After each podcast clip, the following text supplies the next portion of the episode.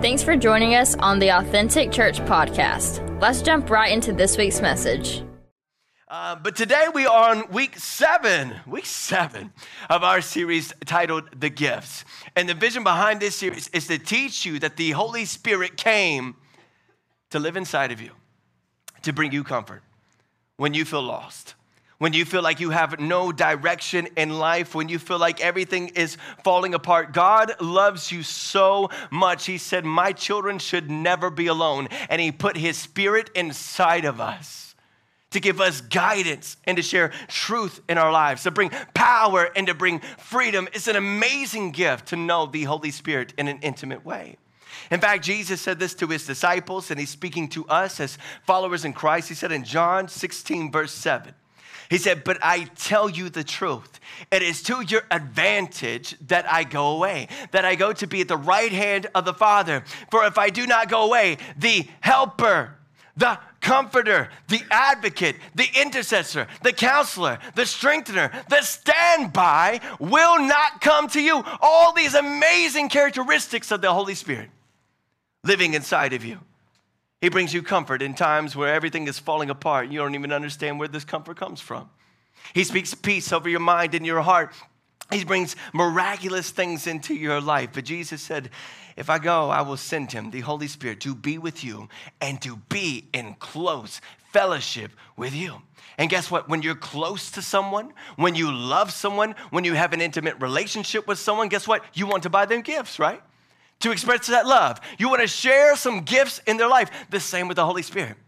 That's what he came to do. So he came to live inside of you, to have a relationship with you, and also bring wonderful gifts to change your life. 1 Corinthians chapter 12, verse 11. All these things, listen, the gifts, the achievements, the abilities, the empowering, okay, this dunamis power that has come into our life has brought about by the one and same Holy Spirit. The Holy Spirit owns all these gifts. And He's willing to work these amazing things through your life at the right time. Pretty powerful stuff there, huh? But let me ask you this question Have you ever received a gift from someone you didn't want? But you were trying to be nice about it. Maybe you're kind of an awkward person and you were trying to not let that expression show on your face, but maybe every expression shows on your face. And so you're like, oh, thank you so much, you know? I, I love this gift. I'm gonna put it in my house. And I'm good and well, the very next day, you're taking it back to the store. Like, you don't want this thing in your house, right? It may scare people. And so I started to think about that. Like, people can give bad gifts, but I need you to understand God will never give you a bad gift. But at the same time, when we look at the gifts of the Holy Spirit, I feel like we kind of want to pick and choose some of the gifts that we want in our life. There are some things that we don't understand the purpose of, so we don't think we need certain gifts in our life. So let me say it loud and clear God cannot and God will not give his children bad gifts. Every gift that comes from the Father is good for your life. Every gift that comes from the Father will bless you and benefit not only your life, but everybody else around you. There's a purpose in every gift that God gives you. Let me show you this. 1 Corinthians chapter 12, verses 4 through 11. God Himself is behind it all. Each person is given something to do that shows who God is, the character of God, the, the loving character of the Father we serve. Everyone gets in on it. Listen to this everyone benefits. Everyone gets in on it, everyone benefits. All kinds of things are handed out by the Spirit, the Spirit of God, to all kinds of people. The variety is wonderful. Listen to this wise counsel clear understanding, simple trust, healing the sick, miraculous acts, proclamation, distinguishing between spirits, tongues, and interpretation of tongues. All these gifts have a common origin, but are handed out one by one by the Spirit of God. Right? It's amazing. So, all these gifts come from the Holy Spirit to bless your life. But what do we do? Just like we do with other people, we like to pick and choose. Like, all right, God, okay, I'll take the gift of healing, right? I'll take that. I could use some healing over my life. I could use some healing over my mind. And I would love to be able to pray over people and just be like, you're healed in the name of Jesus and see these miraculous things like we read about in the Bible. For some of us, maybe you're saying, God, I want that word of knowledge. I want to be able to see somebody I've never met before and supernaturally know something about their life and speak it over them, and then their face be like, whoa, How'd you know that? Right? Maybe you've asked God for the gift of prophecy. God, I want to know the future because I'm in a relationship right now and I don't really know where it's going. So, God, if you could just help me out with direction in the future, that would be amazing for me, or just help edify myself and edify other people. See, a lot of times we look at the gifts, the listing of what the Holy Spirit can do in our life, and we're like, I want that one, I want this one, I would love that. But if we were to be honest, there are certain gifts that maybe you looked at and said, I don't need that. If we were to be honest, maybe when it comes to the gift of tongues and interpretation of tongues, a lot of us said, nah, pass, right?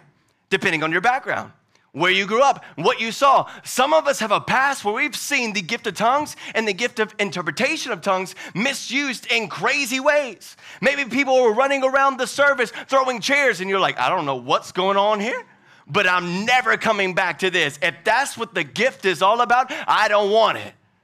Pass. People love to misuse, though, what God has given them. People have their own agendas, and people will also like you to see the anointing that's on their life, and they'll misuse the gifts that God has given them. Let me say it loud and clear again God is not weird, people are weird. So, again, don't allow weird people to scare you away from the gifts from the good Father that were meant to benefit your life. Do you believe that every gift that comes from God is good? Then why would there be some gifts you look at and say, I don't need it? Think about it. For he is the creator. And if he created it for you to receive, it is to benefit you. And so here's what I realized as I was diving into the text, okay? Um, here's a revelation.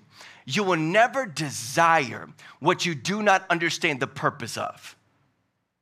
Okay, so hear me out. You will never desire what you do not understand the purpose of okay? The Bible says to desire all the gifts, every one of them. 1 Corinthians chapter 12, verse 31. But earnestly desire and strive for the greater gifts. Now, listen though, if acquiring them is going to be your goal, but you desire something because you know the purpose. There are things in your past you didn't desire, but you desire them now, right? In the past, you did not desire a budget. Let's be honest. You didn't want no budget. You didn't want any talk of a budget in your house. But then you got yourself into debt. and now you're looking at that bank account and you're seeing negative, negative, negative. And you're like, okay, God, I think it's time. I understand the purpose of a budget over my life. For some of us, you said, I don't need to eat healthy. Come on. Let's be honest. I don't need to eat healthy in my life. There's no point of eating healthy until your blood pressure went up and you about passed out walking up the stairs. And now you're saying to God, okay, okay, I'm gonna listen now. I understand the purpose of eating healthy so that I can keep thriving, all right, and not just trying to survive. Purpose changes when you understand the desire. Purpose in your life will start to change. So, let me clear up some misconceptions about the gift of tongues. Let me ask you this question Do you have to speak in tongues to be full of the Holy Spirit? The answer is no. You do not have to speak in tongues to be full of the Holy Spirit. I have preached over and over again. Jesus worked through the power of the Holy Spirit. The miraculous things that Jesus did was through the power of the Holy Spirit to show us how we can live through that power and that freedom. Acts chapter 10, verse 38 God anointed Jesus of Nazareth with the Holy Spirit and with power. So he did mighty miracles. He was able to heal the sick and cast out demons. But as far as we know, it's not recorded in the Bible. Jesus, the Son of God, never once spoke in tongues. And he never once interpreted tongues either. So here is Jesus Christ, the Son of God, who worked in all the gifts of the Holy Spirit, but he never spoke in tongues or interpreted tongues. And that's where a lot of us are like, all right, check that off my list. I don't need it.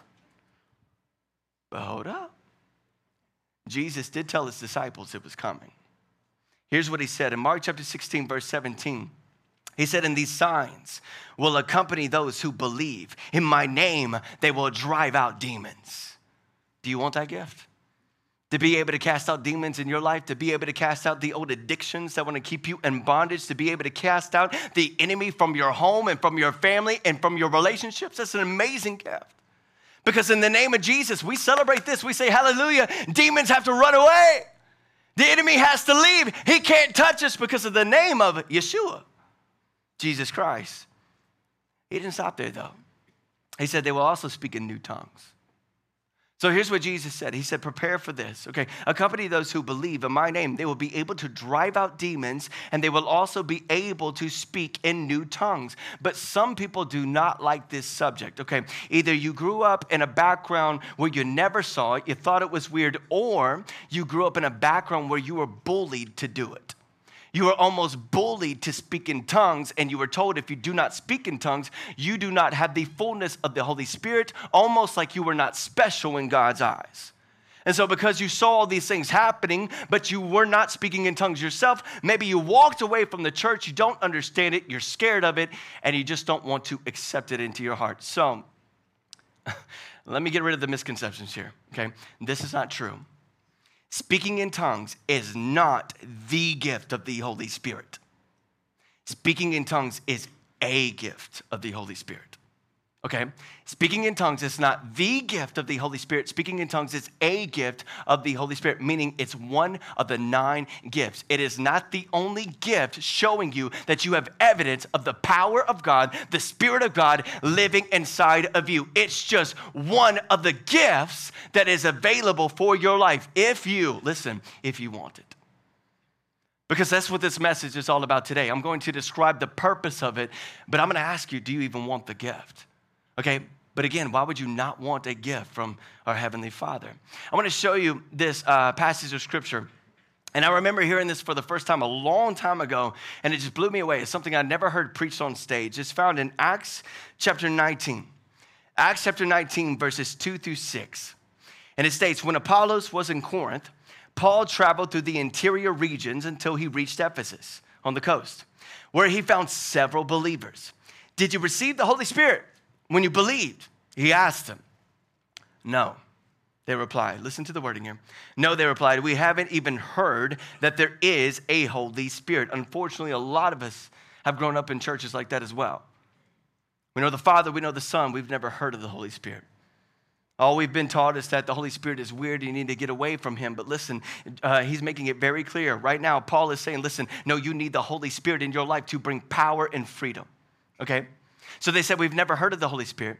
Then what baptism did you experience? He asked. And they replied, The baptism of John. Paul said, John's baptism called for repentance from sin, but John himself told the people to believe in the one who would come later, Jesus Christ, the Son of God. Meaning they heard John, they repented of their sins, they were baptized, but they were not baptized in the name of Jesus Christ. They still had not given their life over to Jesus. And so now Paul is saying it's time to be baptized in the name of the Lord Jesus. And then after they were baptized in the name of Jesus, Paul laid hands on them. The Holy Spirit came upon them. And they spoke in tongues. Does it stop there? They spoke in tongues and they also what? They prophesied two of the gifts of the Holy Spirit took place the moment that the Holy Spirit moved in their life because they gave their life over to Jesus Christ. The moment you give your life over to Jesus Christ, the Spirit of God comes in His fullness in you. But listen, we can hinder the Spirit when we don't understand. We can tell the Spirit of God, no, I don't want to listen. Just like God will give you direction over your life. Hey, don't go into that relationship. How many times have you said, God, but I want that relationship? God's like, listen, I'm giving you a choice.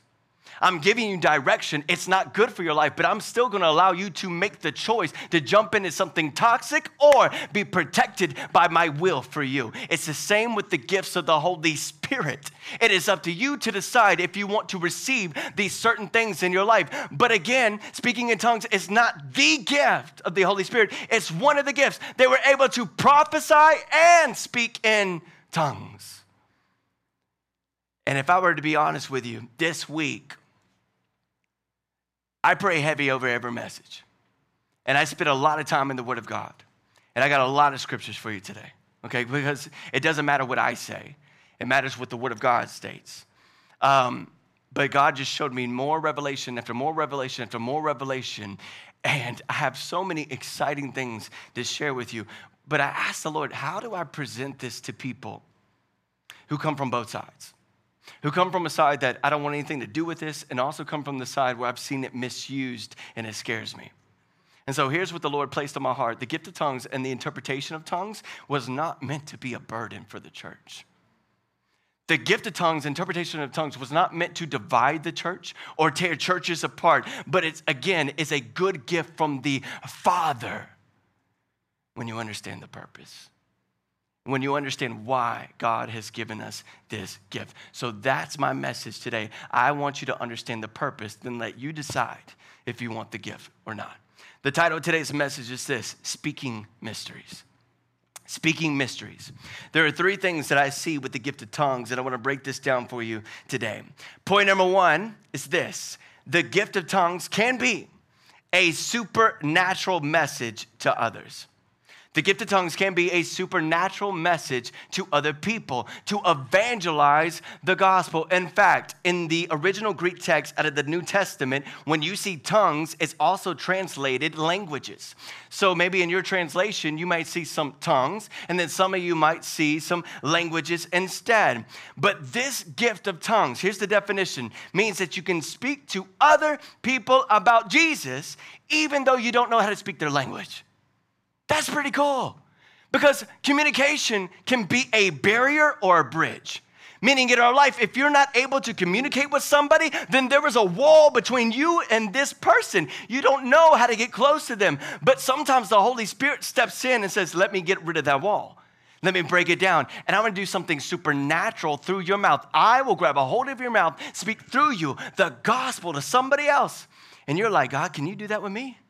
Like, I failed Spanish class. Like, you sure you could do something like that with me? The gift is available for you today. But let me also ask you this question Does communication matter? Yes. Communication matters a lot because communication, bad communication can cause division. Listen, but healthy communication can bring in healing. And I believe the best example of good communication or bad communication is, is with this Are you married? Are you in a dating relationship right now, right? What happens when there's no communication in the marriage? You're divided. And Jesus also said, A house divided against itself cannot stand. So when you're no longer communicating with each other, you let a lot of other things into your heart.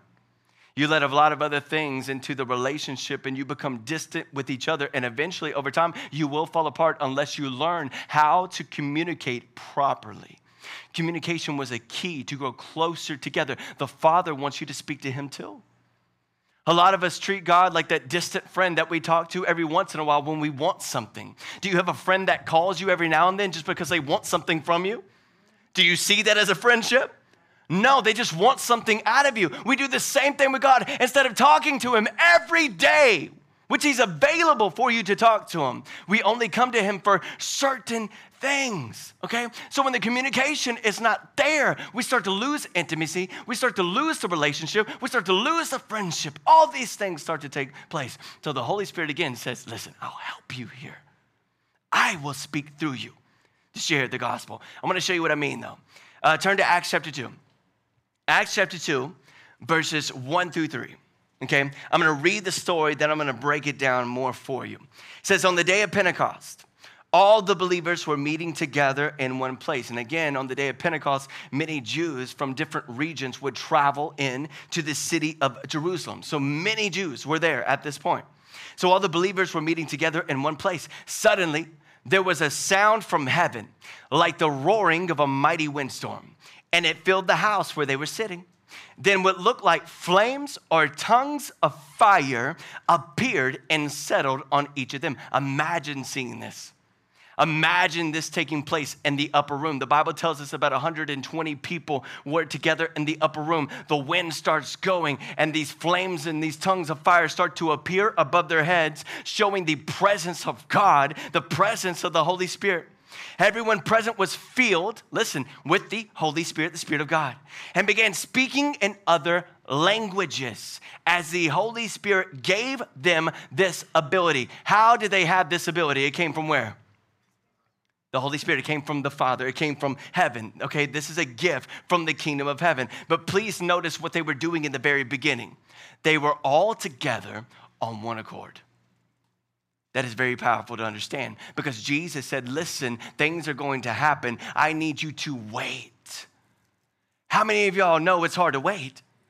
You got some friends right now and you know who exactly they are. They would never wait with you. They can last a day. They didn't know how long they had to wait. They didn't know it was going to happen on the day of Pentecost, but God already had a plan. See, you may not understand all the things that God is planning for your life, but all you have to do is wait and believe and be in unity. And because they were in unity, believing in what Jesus said, guess what? Miracles started to happen. When you believe together, miracles will happen. That's powerful. Imagine if everybody in this room had the faith to believe God can do the impossible.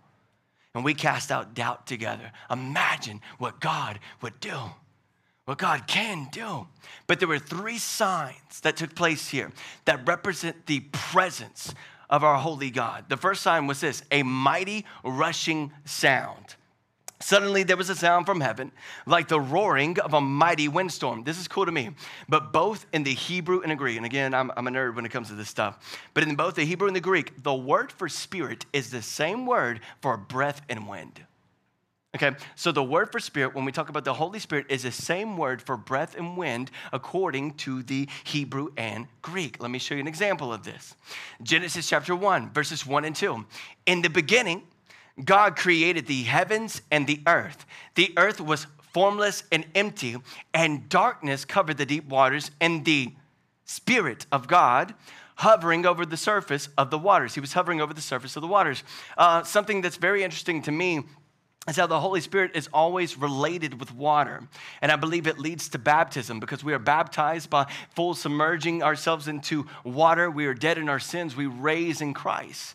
But one of the most interesting stories out of the Bible, too, is that there was this demon possessed man. When the demons were cast out, the demons were not allowed to go upon the water. They weren't allowed to touch the water. Why? Because water brings life. And this represents the Spirit of God. So the Spirit of God was hovering over the waters in the very beginning. But now let me read the same verse to you in the common English translation. It says, The earth was without shape or form, it was dark over the deep sea, and God's wind, God's wind was over the water. God's Holy Spirit was over the water. God's wind was over the water. And this blew me away because last Sunday, again, if you were at the building, we prayed over the building. And we have some amazing footage that will be coming out uh, in the Believe the Impossible series. I can't wait to show you. But as we prayed, uh, God was doing some supernatural things. I could feel His presence there. Could you? Can I ask you that? Is that fine? We can. It's okay. It's okay. All right. I could feel his presence there. I could feel him moving. And um, we prayed over the building. We sang worship there. It was really cool. But later, I had someone come up to me and they said, I don't know if you noticed this, but while you were praying, the wind picked up. While you were praying, all of a sudden this, this, this gust of wind started to come around the building, and it just felt like the presence of God, the movement of God. And it really got me excited because every time you see wind, it represents the Spirit of God, the breath of God, this life giving into a situation. What if God is bringing life upon the building that we're moving into? The direction that He has for us. He'll do the same thing for you too. There's times where you feel like you have no more in you to breathe, to keep going, and God just breathes into you. Gives you energy, gives you strength that you did not have before. This is the presence of God. The second sign was tongues of fire. Then what looked like flames or tongues of fire appeared and settled on each of them. Fire out of the Bible always means purification and God's holy presence. Fire also represents God's direction. So when the Israelites were in the wilderness, they were led during the day a pillar of cloud, and at night it was fire that led them. So it shows us this is the direction of God. But then Ezekiel, this is really cool, had a vision and he saw the throne of God. I want you to hear what he saw. Ezekiel chapter 1, verse 26 and 27. And on this throne, high above, was a figure whose appearance resembled a man. Listen. From what appeared to be his waist up, he looked like gleaming amber, flickering like a fire. From his waist down, he looked like a burning flame, shining with splendor. In this image, Ezekiel was allowed to see the Son of God. He was allowed to see Jesus Christ. Now, he was not able to see his face, but he saw the what? He saw the, the fire. He saw the burning presence of the Lord right there. So, all these signs represent the holy presence of God. The third sign, though, they were able to speak in tongues. Now, Think about this. God says, Jesus said, listen, the Holy Spirit is coming. I'm going to send you all these gifts. Uh, dunamis power, mighty power is going to come into your life. The first gift God chose to use was the gift of tongues to impact the kingdom of the gospel, to spread the gospel. Out of all the gifts, many things that we want in our life, and many of us will say, I don't need this. That was the first thing God chose to use to impact the kingdom. Here's what happened Acts chapter 2, verse 4. And everyone present, was filled with the Holy Spirit and began speaking in other languages, also tongues, as the Holy Spirit gave them this ability. Verse 6 And when the sound was heard, a crowd gathered. And they were bewildered because each one of them was hearing in the upper room speaking in his own language and dialect. Do you understand how hard this is? Not only were they speaking the correct language, they were speaking with the right accent. That's hard to do. This is a supernatural gift of the Holy Spirit so that the people around them would be able to understand what they were saying. The accent matters. I'm from Louisiana, but I'm not from down south. Down south, they speak Cajun. I don't even understand what they're saying half the time. I don't have that type of accent. But sometimes God sees these walls. God shows up and says, Let me move the wall out of the way. I will give you the accent. I will do something supernatural through you, and I'll give you words when you don't have them, when you don't know what to say. I believe a lot of us have experienced that. A lot of us have prayed for a friend or a family member and you went up to that person and you didn't have words planned out, you didn't know what you were going to say. But in that moment, all of a sudden, the Holy Spirit started to speak through you and you were able to evangelize the gospel. For some of you, maybe the Holy Spirit grabbed a hold of your mouth and allowed forgiveness for the first time. And you found yourself saying, I'm sorry, I forgive you. Because I realized, listen, a lot of us are like, well, I don't know what that feels like. I don't know what it feels like for the Holy Spirit to grab a hold of my mouth. Okay. Have other things grab a hold of your mouth? What about anger? What about bitterness? What about gossip? Have these things grabbed a hold of your mouth and started spewing out of your mouth where you feel like you can't control? Have you ever been so mad at somebody, rage comes out, and you say all these things? Well, you this and you're that, and you can go to you can go to where? Heaven? You probably said something else. And then later you're, you're looking at your life and what you said, and you're like, why did I say that? Because anger got a control of your mouth. So, what I'm telling you today is the Holy Spirit wants to get control of your mouth and speak encouragement, speak praises to God, and evangelize the word of God to others. Verse 12 and 13, though, listen. The people stood there, amazed and perplexed. What can this mean? They asked each other, but the crowd ridiculed them, saying, They're just drunk. That's all. And if you know the story later on, Peter says, Listen, we're not drunk. It's way too early in the morning for something like that. And he starts to preach, and 3,000 people come into the kingdom of God. 3,000 people get saved because of the gift of tongues taking place in this very moment. But when I read the story, I realize two groups formed because of this gift. The first group was this the first group was curious.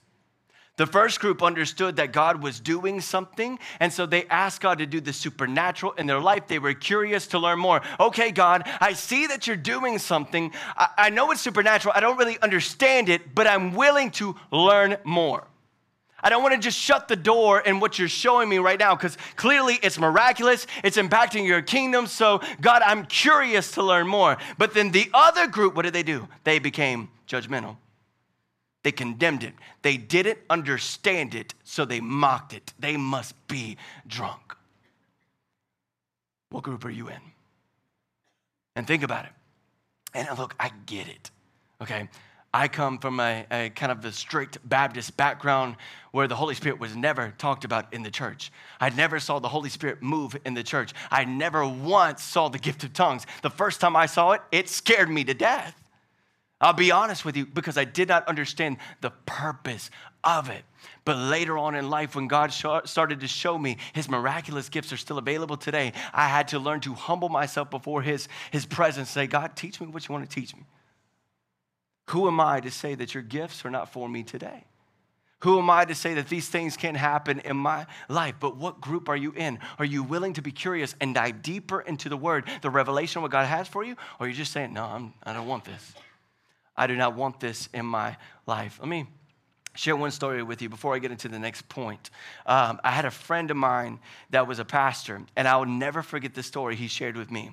But he said he was on an evangelistic, um, uh, he was a mission, or he was doing missions, and he was hanging out with his host home, and he went into the room by himself. Nobody else was there. And he started to pray privately between him and the Father, a private prayer language. And I'll get into that in a second. And as he prayed to the Father, the window was open. Okay, he wasn't being loud, he wasn't being disruptive, he wasn't being crazy or anything like that in the house. He was just praying to the Father, but he would speak in tongues. And so that night he came to the dinner table, and the family was just looking at him weird. like they were smiling at him in a weird way. You tell that they wanted to tell him something. So he said, what, What's up? like, what's going on? And they said, Listen, earlier today, you were praying in your room. You were speaking in tongues, right? He said, Yeah, yeah, I'll speak in tongues when I pray to the Father. He says, um, you don't know this, but when you were speaking, you were speaking in our language perfectly. And you were sharing the gospel. And it's so cool to me. There was a woman outside because your window was open who was on the fence about Jesus, but because she heard the gospel coming out of your mouth in a language she knew you couldn't speak, she gave her life to Christ. And I'll never forget that story. Because it's amazing, because every gift that God has for us is for a purpose. And once you understand the purpose, you're no longer afraid of it. Okay? You understand what God is doing. It's always to impact the kingdom. It's a benefit for you and a benefit for everybody else around you. And when He shared that with me, that's what opened the door for my heart to say, okay, God, I get it now. There's things that I don't understand. Help me to understand. I want to have faith to believe that you can do the impossible, even when I don't get it at times. Okay? Point number two, though, is, is this there is power in interpretation. There is power in interpretation. There is a line that Joseph said out of the book of Genesis that is so powerful to me. When he was in the prison cell and they needed him to interpret the dreams, listen to what he said. Genesis chapter 40, verse 8 Does not God, or do not all interpretations belong to God? Do not interpretations belong to God? What is Joseph saying? He's saying, Listen, tell me your dreams. I don't understand them. I can't give you a translation, I can't give you an answer, but I got a heavenly father I can run to. And he always has the answer. He always has interpretation. And he will give me the answer as long as I ask him what that answer could be. And for many of you today, maybe you had a good dad here on earth who loved you and was always there for you. And so anytime you were in a bind, maybe financially you called up your dad, like, hey, dad, can I have some money again? I'm in a tough spot. And he bailed you out. Or maybe if you went through a breakup and your heart was broken and you were dealing with some things, you were able to call your dad and he was able to hold you. He was able to give you wise counsel and, and help you through it and heal your heart. But I get it too. There are some of us in this room and even online watching today, you did not have a good earthly father. And you don't know what it's like to run to somebody to get advice. But I'm telling you today, you can have an intimate relationship with a heavenly father that you can always run to and get an answer from because all interpretations belong to God. He will give an answer over your life, exactly what you need to hear. Okay, because he's a good father. So we see these gifts all of a sudden start to come out now because of the book of Acts, and now people are starting to do miraculous things and they're healing the sick, and there's words of knowledge taking place. And then you fast forward in the New Testament to the Corinthian church. Now, Paul helped plant the Corinthian church, but the Corinthian church was a little wild. Okay, they had some things going on in the Corinthian church. One of the things that make me laugh a lot about the Corinthian church is that they misused the Lord's Supper. And the way they would misuse it is that people would get there early and they would grab all the bread, all the food that came with it so that nobody else can get it. They literally misused the Lord's Supper. So there was a lot of chaos that was happening in the Corinthian church. And one of the things that was happening was that, yes, the gift of tongues was being experienced, but they were just speaking it loudly. They were being distracting. There was no order to the process. And so they were speaking all these things. And so other people would come into the church, see that, and be like, nope, I'm out of here. I don't want to come back. And again, maybe that was your past experience. So they asked Paul some questions. And so First Corinthians, Paul is addressing those questions. So listen to what he said about the gift of tongues according to a public worship setting. Okay?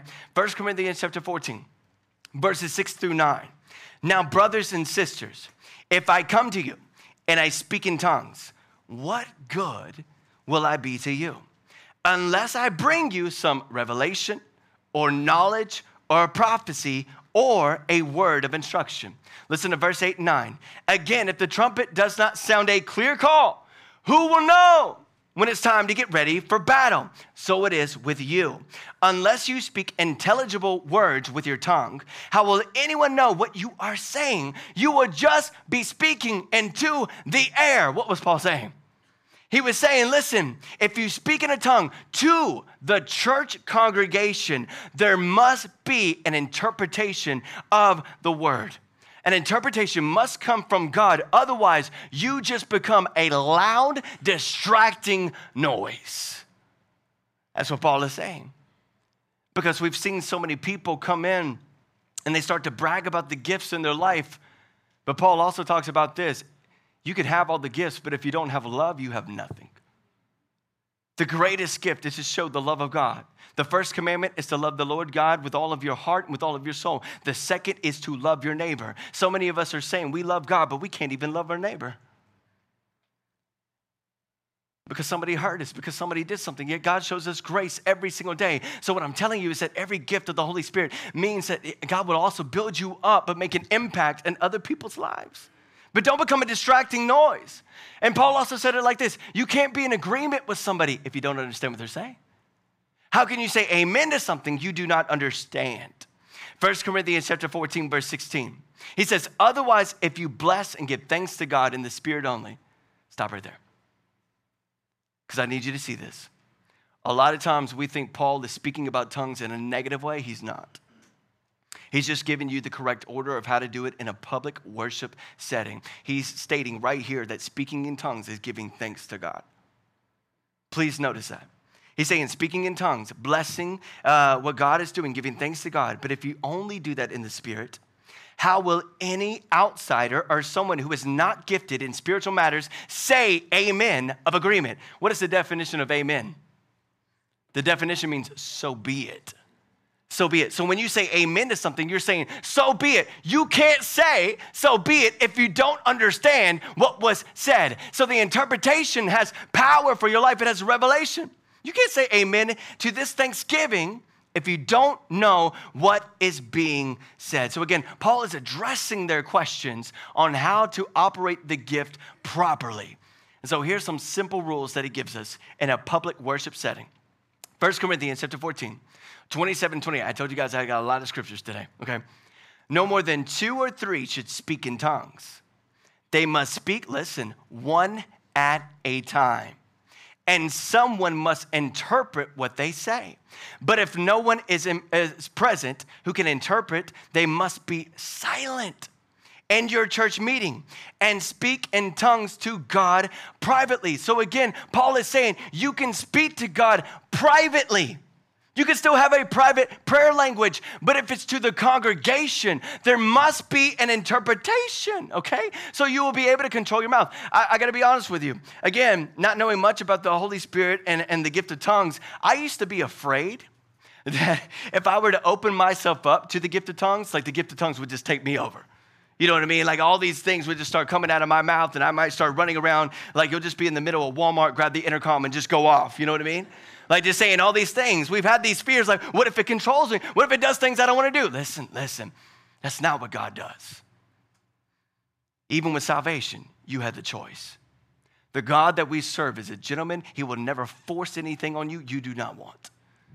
Even his gifts that were meant to bless your life, that were to help your life. Listen to this. Now, this is speaking about the gift of prophecy, but this is about all the gifts. 1 Corinthians chapter 14, verse 32 and 33. Remember, the people who prophesy are in control.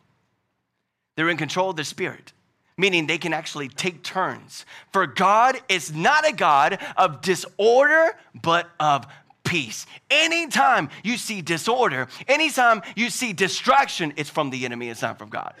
Okay? There's a story out of the book of Luke where Jesus is preaching in the synagogue.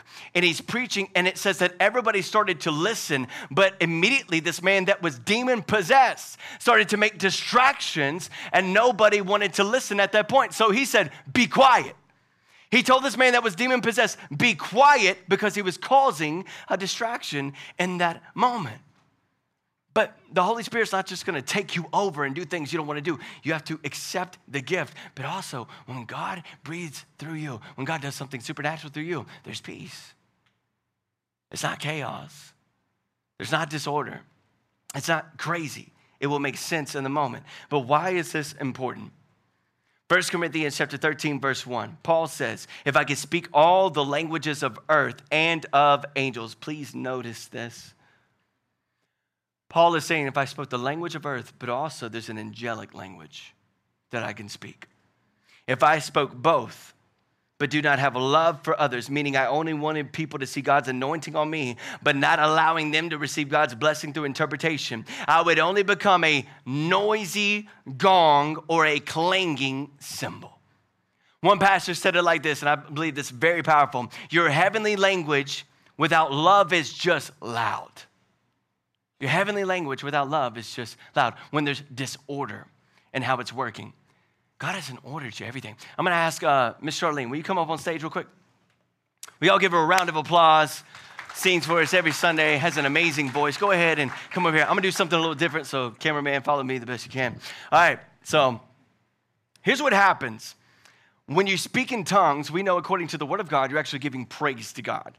You're glorifying God. It's, it's something supernatural and wonderful in your life. But again, the enemy will come in, or people will come in with their own agendas, and they bring disorder. They bring chaos. They're loud. They're noisy. And so everybody knows Miss Charlene has a wonderful voice. Go ahead and sing uh, a little worship song here. Holy Spirit, you are All right, that sounds good. But what if I came in the background doing this? Oh, turn me up a little bit. I got me down over here. Right? Hold on. Charlene, you're being a little too loud. Let me, let me, I want to showcase my talents right now. Steven's like, what are you doing to my keyboard over here? Listen, all right, you can stop. If worship sounded like that every Sunday, would you come back? You can say, no, I'm not coming back here. If worship sounded like that, you would not come back. Why? Because that's a lot of disorder.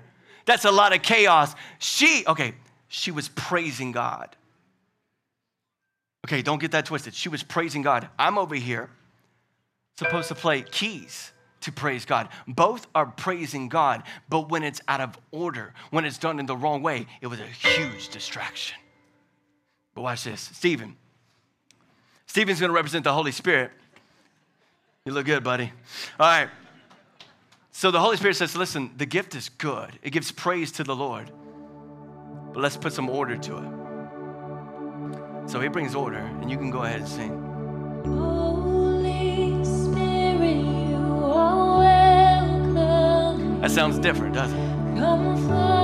Can we just sing this together right now? this and fill The the atmosphere. Your glory, God, is what I long for. See, now we can praise you.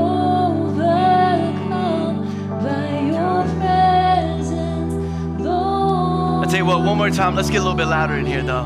Let's sing it together if you know the words. Welcome. Come here, Come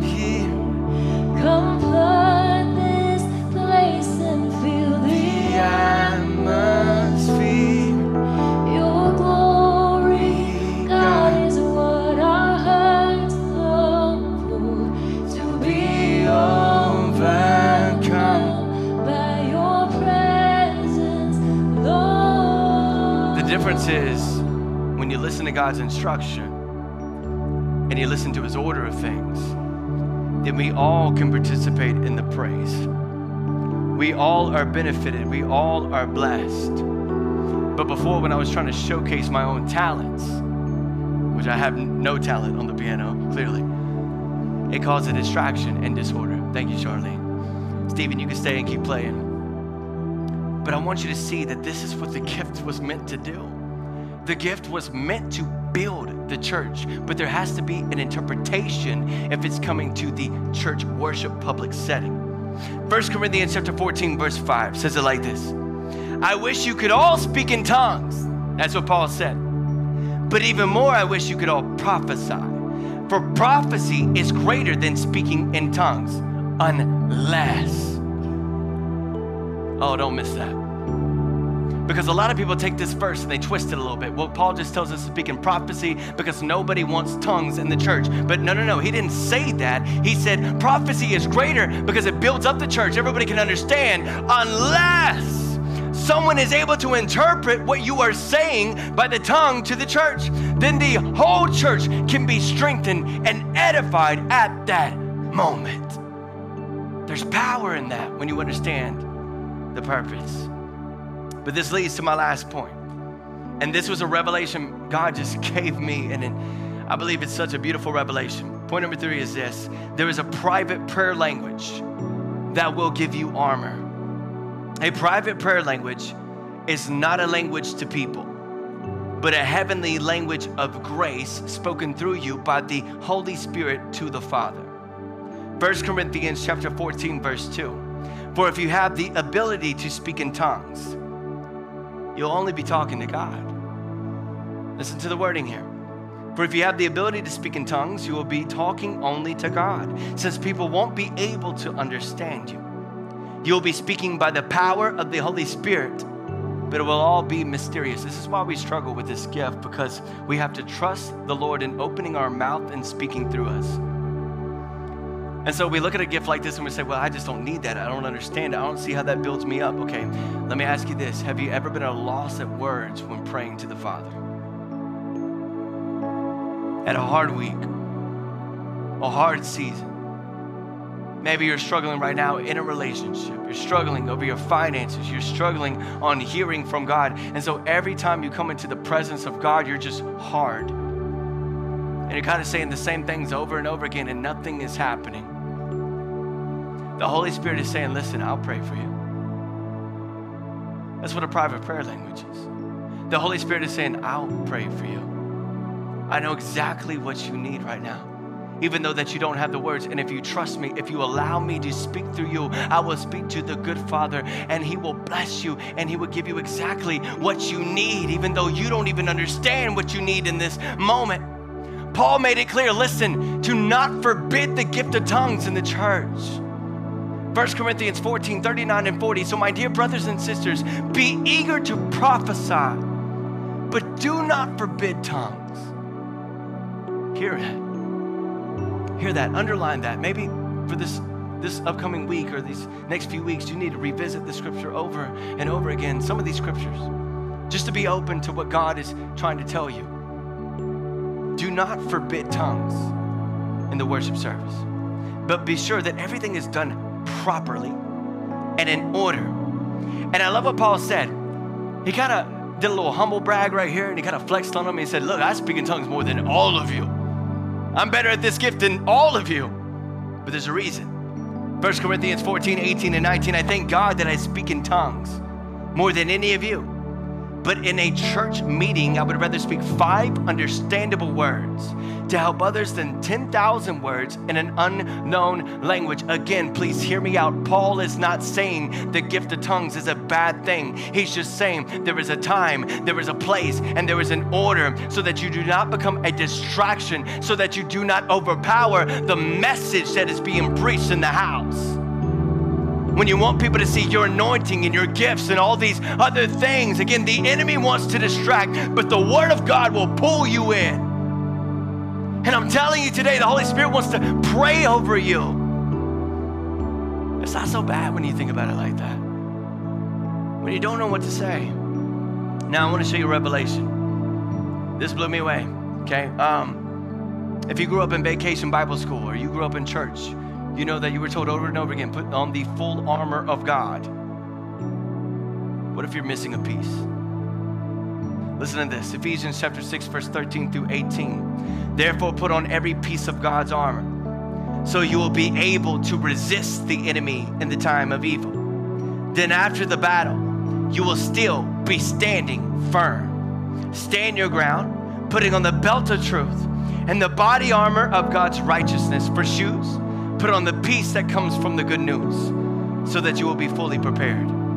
In addition to all these, hold up the shield of faith to stop the fiery arrows of the devil. Put on the salvation of your helmet and take the sword of the Spirit, which is the word of God. That's usually where we stop.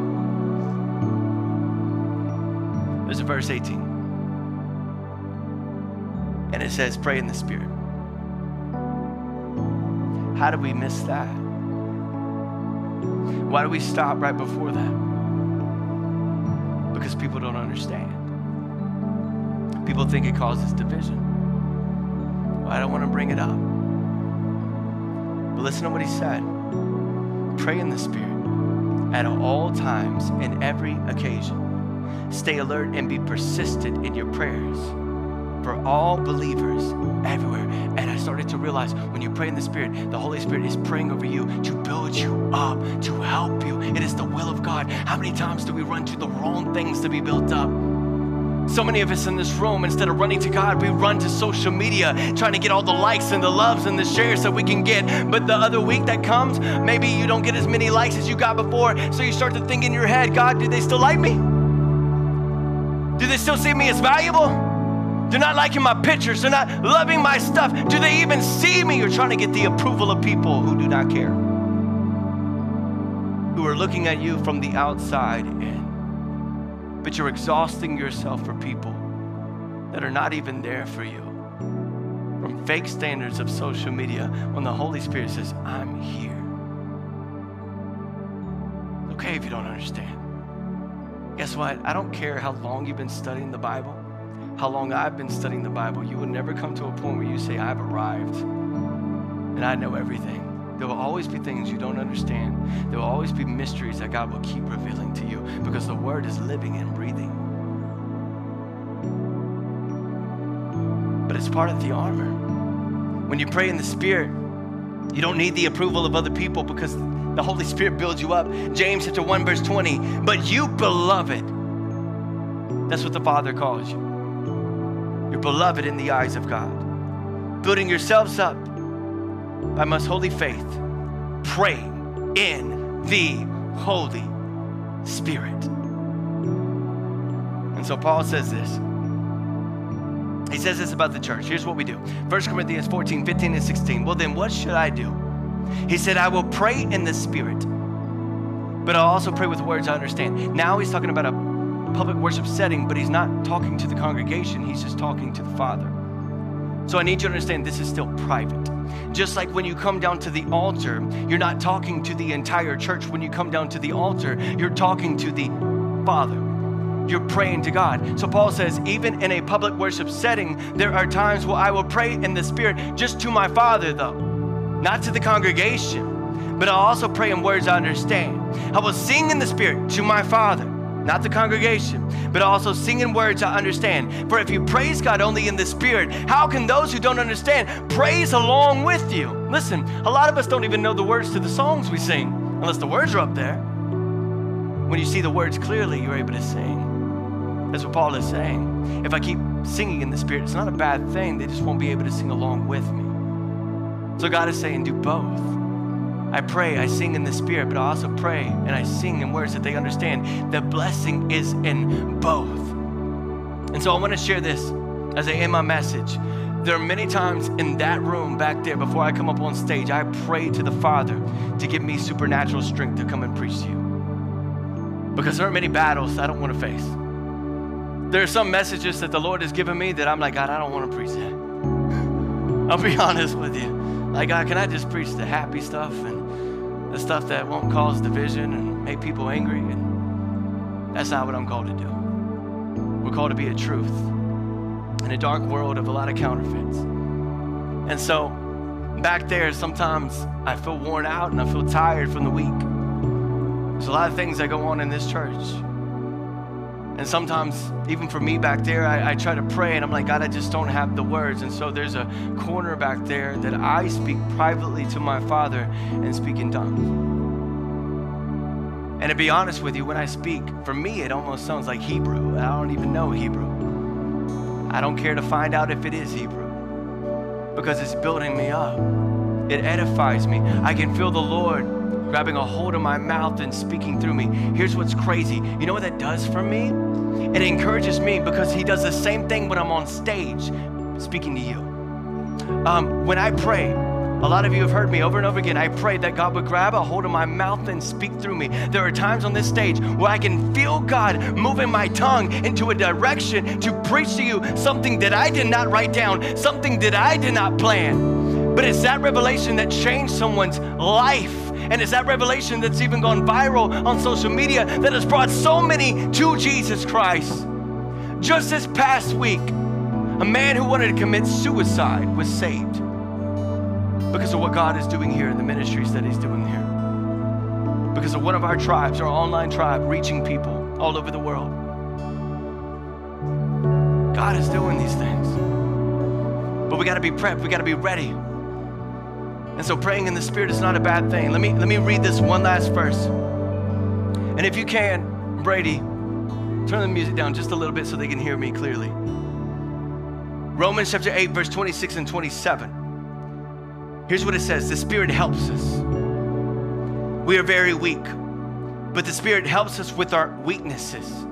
We don't know how to pray as we should, but the Spirit Himself speaks to God for us. He begs God for us, speaking to Him with feelings too deep for words, with groanings. God already knows our deepest thoughts and he understands what the Spirit is saying because the Spirit speaks for his people in a way that agrees with what God wants. When you pray in the Spirit, your own opinions and agendas get out of the way, and the perfect will of the Father is prayed over you. It really changes a lot when you understand the purpose. When it's done in the correct order. I'm gonna have you stand right here. I'm asking our worship team to come up front. Because again, the message today, it's, it's about this. I get it that some of us come from different backgrounds. But the main question I want to ask you today is Are you willing to receive all that the Holy Spirit has for you? Every gift that the Holy Spirit has for you.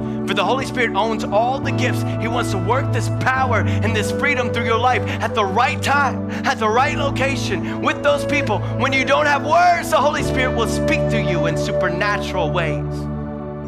For the longest time, I denied the Holy Spirit. And God changed my life the moment I said, All right, Lord, I believe in everything you have for me. So maybe you're asking the question, How do I begin? Here's how. You ask God. It's that simple. Run to the Father and ask Him to provide. Luke 11, 11 through 13. What father among you, if his sons ask for a fish, will give him a snake instead of a fish? Or if he asks for an egg, we'll give you a scorpion. Notice the wording here is talking about demons. Anything demonic. If you run to the Heavenly Father, He's not going to give you something demonic. If you then, being evil, that is sinful by nature, know how to give good gifts to your children, how much more will your Heavenly Father give the Holy Spirit to those who ask Him and continue to ask? The greatest gift for you today is the Spirit of God living inside of you. All you have to do is ask. So I'm ask and encourage. Will you humble yourself today and say, God, I just want more of you. I may not understand it all yet, but I'm ready to believe and I'm ready to receive. And if that's you today, I want to encourage you to come up front right now. We hope you enjoyed this week's sermon. If you've been blessed by this message, be sure to subscribe so that you don't miss future messages. And if you feel led to give to this ministry, check out the link in the description and see the other ways you can get connected.